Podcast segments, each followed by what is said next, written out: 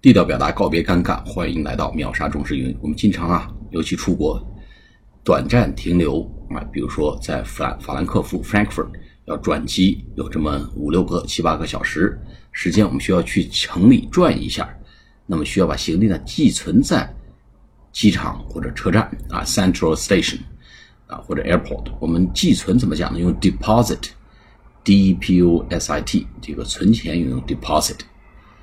行李寄存呢也用 deposit。Can I deposit my luggage at the airport？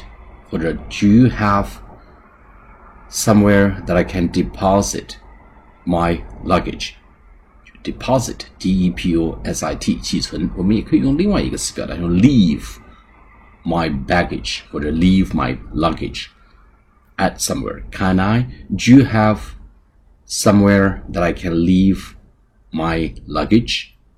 有没有什么地方我可以寄存我的行李呢？用 leave my baggage 或者 luggage at somewhere，用 deposit 也是同样的意思，寄存。好，我们下次节目再见，谢谢大家。